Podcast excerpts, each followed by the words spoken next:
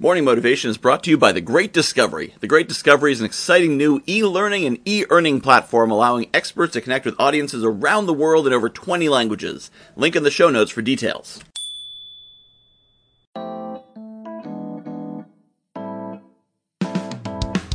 Good morning, my friends. Welcome to the second Sunday update. I probably won't number them, but last week was the first, this one's the second. That's kind of cool.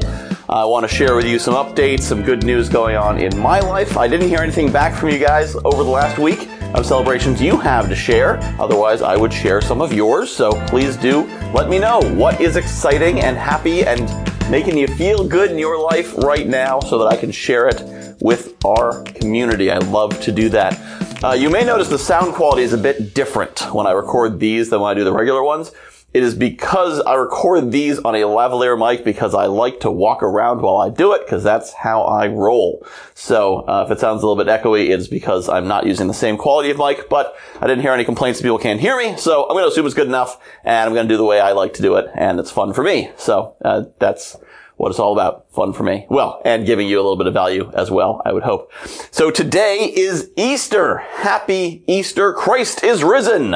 What the heck does that mean? We'll actually talk about that in a minute. We're going to go into a little bit of a spiritual area today, uh, after I get through a couple updates. So a couple updates. Conference 21. I run a conference called Conference 21. It is a virtual conference with all the best parts of a live one. What that means is we have dozens of fantastic speakers. As I record this, I think we have 44 signed up. I'm aiming for 60, but 44 is great too.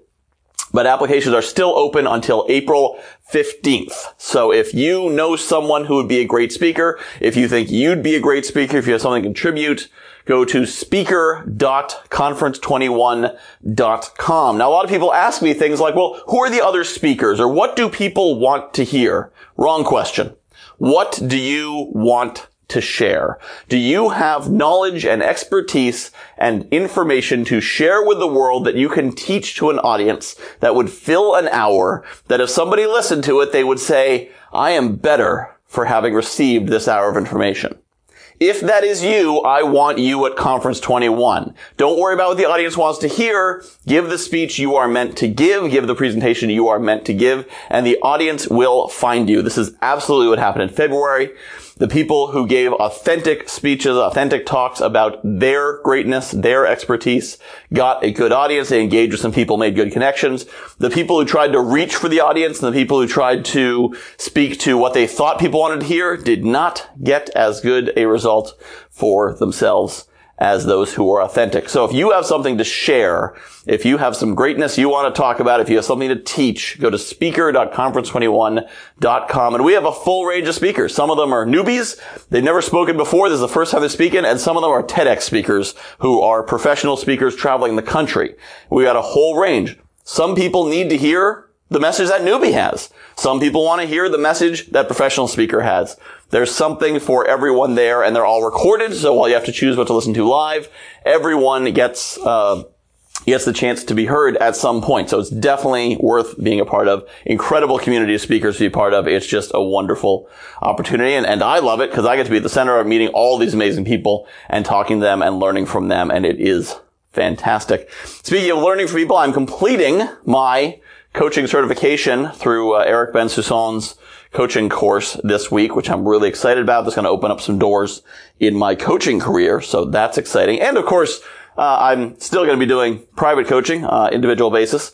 So if if you would like to speak with me, uh, you can always we can always do a complimentary free coaching session and explore one area, so we can determine if if you're someone I want to work with, I'm someone you want to work with, and if so, we can uh, go ahead and do that. And I'm still at that phase in my coaching career where coaches tell me I don't charge nearly enough. So now's a great time to reach me because you come back to me in a few years, I might be charging more. I don't know. So uh, if if you believe that I could be a benefit to you, then I do encourage you to reach out, Michael at guywhoknowsaguy.com. All right. So we're going to talk at the end about how you can support this podcast and keep this going, get more content if you like it. But let's talk a little bit about Easter. Let's talk about Easter. So most people know what Easter is. Easter is the celebration of uh, a magical bunny who emerges from a burrow and banishes winter and brings forth spring by laying eggs all over the countryside. No, that is not what Easter is about at all. Most people do not know what Easter is about. Even many Christians do not know what Easter is about. I was late into my teens, possibly into my twenties, before I realized, before someone pointed out to me that Easter is the most important holiday in the Christian calendar. Did you know that? Hopefully you did. Maybe you didn't. But Easter is the most important holiday in the Christian calendar. So, why is that? Because it is what made it all happen. The Gospels are the story leading up to why Jesus was important and why his sacrifice was important. Acts, which is kind of the Gospels, the sequel, is all about what happened afterwards and what built out of that. And the epistles are an explanation of what it all means and what you should do about it. But it all comes down to that one point of Christ died and rose. Now, one thing that confuses us in the modern world is we are surrounded by mythology. Surrounded by it. We know the mythologies of all kinds of different religions. We know our own modern mythology, which is what Hollywood produces, Star Wars and Lord of the Rings, and that's, that's our modern mythology. Those are our modern tales. So this idea of, of this guy died and rose from the dead, we're like, well, yeah, that's pretty cool, but, you know, hasn't happened a bunch of other times? No, not in the biblical story. You need to realize that from the perspective of early Christians, people rising from the dead wasn't a thing. That wasn't a thing that happened. Not in their story. They were, they were Jewish. So pretty much whatever's in the Old Testament of the Bible, that is their story. When people died, they stayed dead. The reason why the sacrifice is so important is that prior to that, in order to get close to God, you had to sacrifice.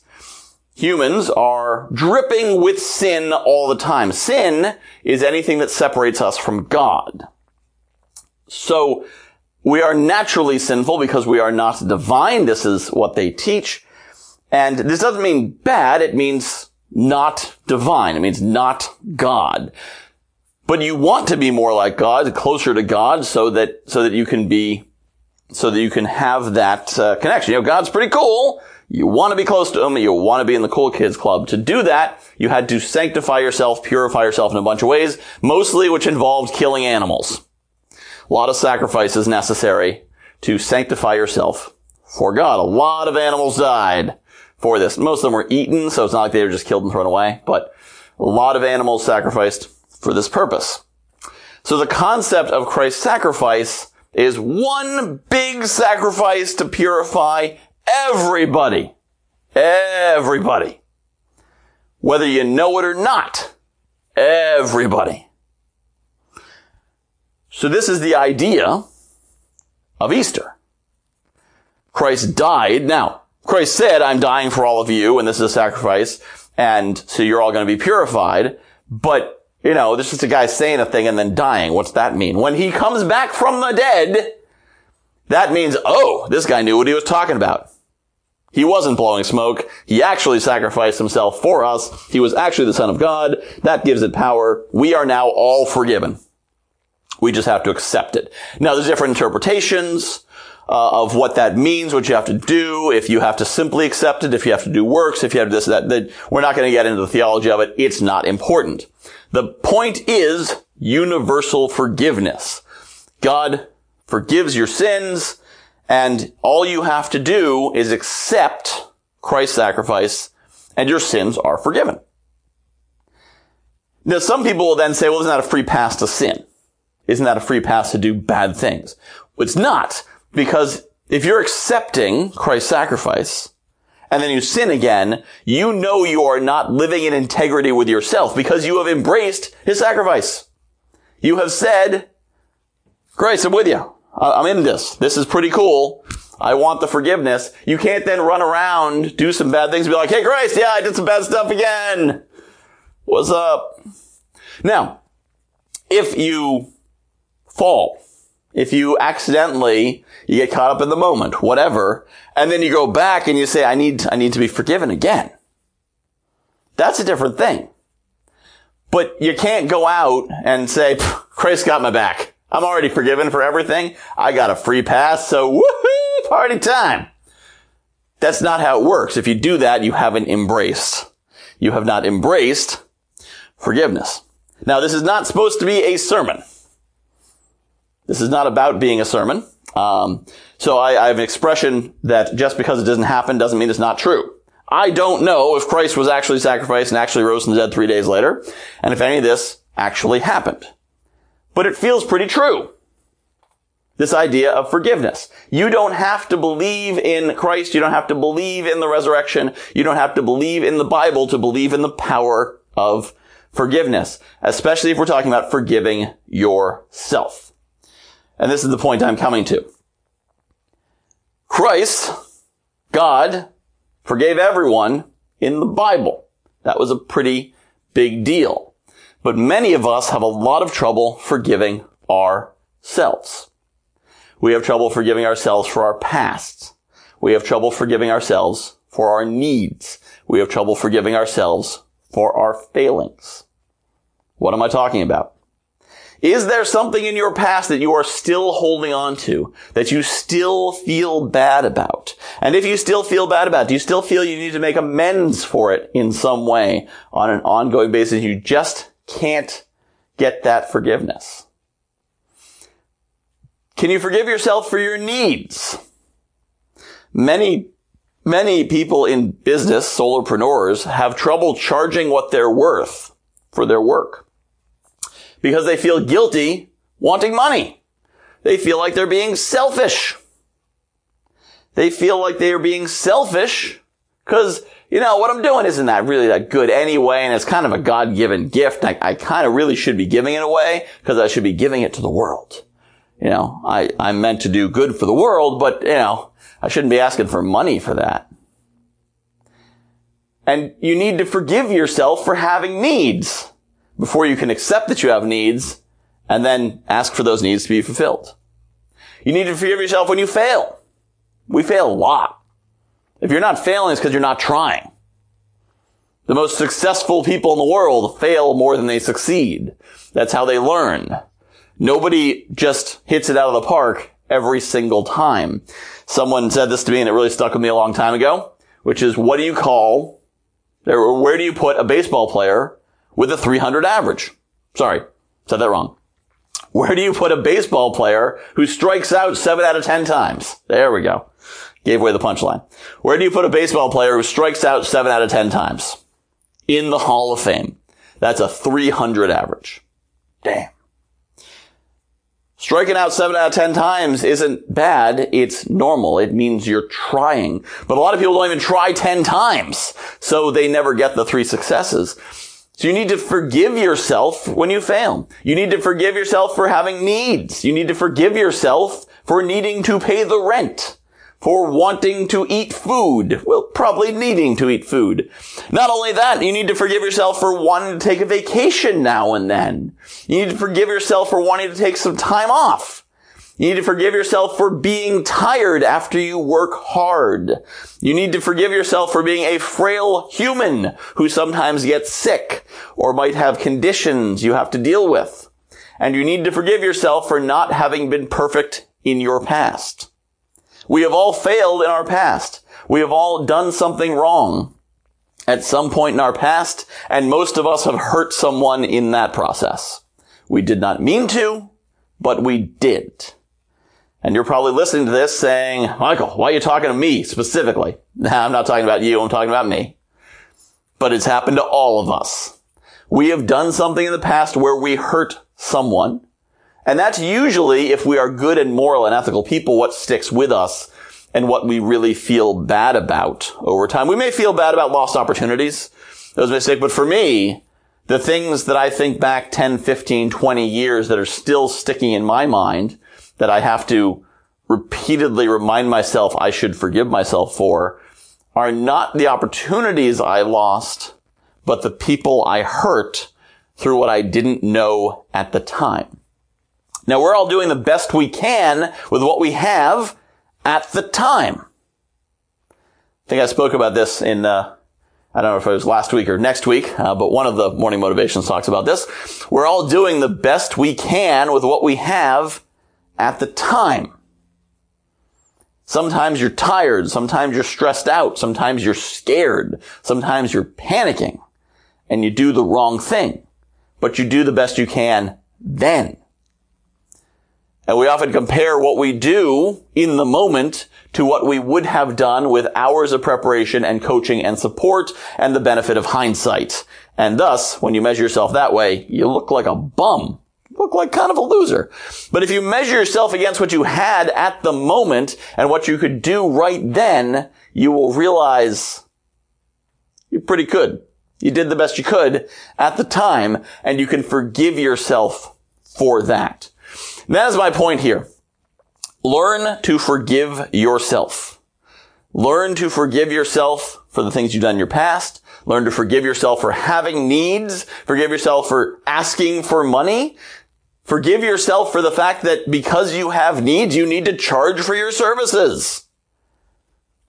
When you think about the people, we hear these stories about people who are, who are giving away their services. You know, Mother Teresa gave to the poor. Mother Teresa was bankrolled by the church. She was a nun. She didn't have to pay rent. She didn't have to drive Uber so she could do her work.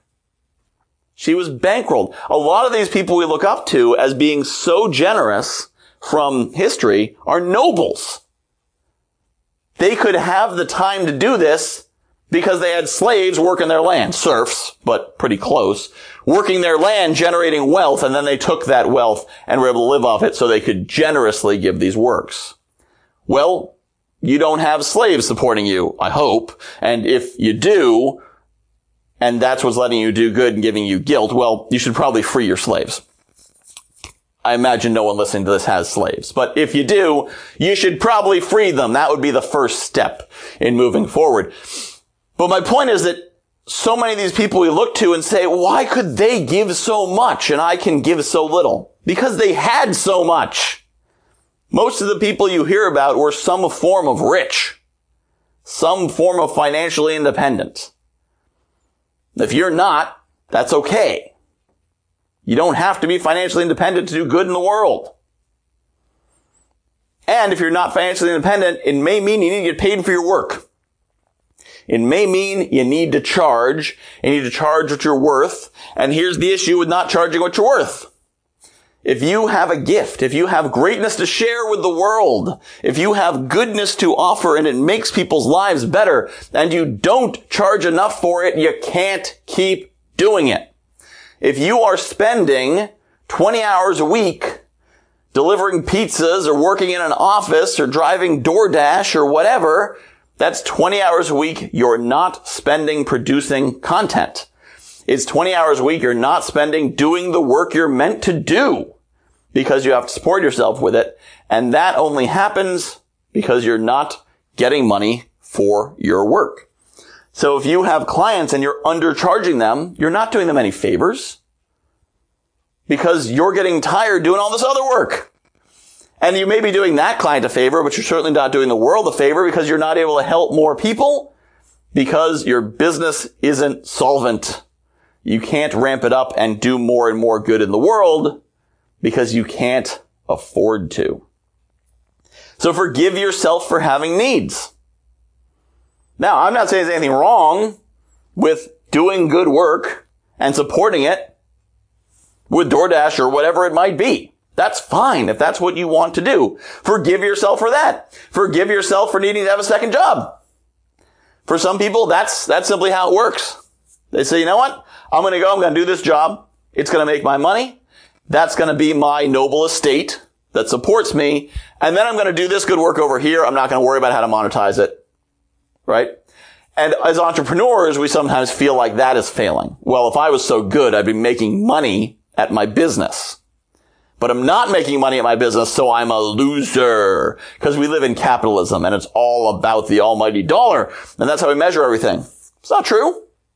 We have an opportunity today, especially now with gig work, that You can do any number of gig services. You can make your living and support yourself in the, the hours that don't get in the way of your mission work.